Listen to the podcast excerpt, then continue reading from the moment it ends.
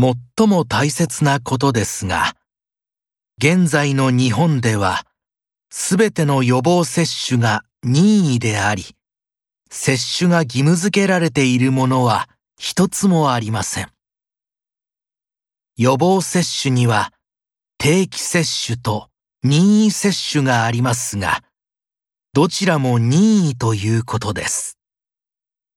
一方が任意という名前になっていますので、定期の方は任意でないという印象を受けますが、どちらも任意であり、義務ではありません。法律の観点からも、もちろん憲法上の観点からも、ワクチンを打つ、打たないの選択は自由であり、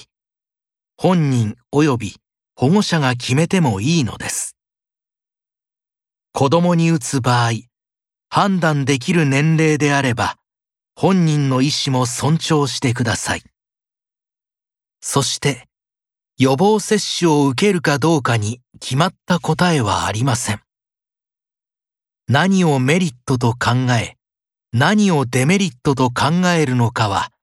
100人いれば100通りの考えがあるからです。ですから、絶対に打たなければならない。あるいは逆に、絶対に打ってはいけないという極端な意見は、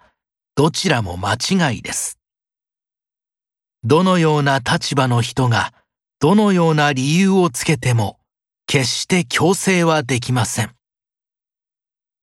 おすすめするという範囲内に留めるのは問題ありませんが、強制するのは憲法の基本的人権の侵害にあたります。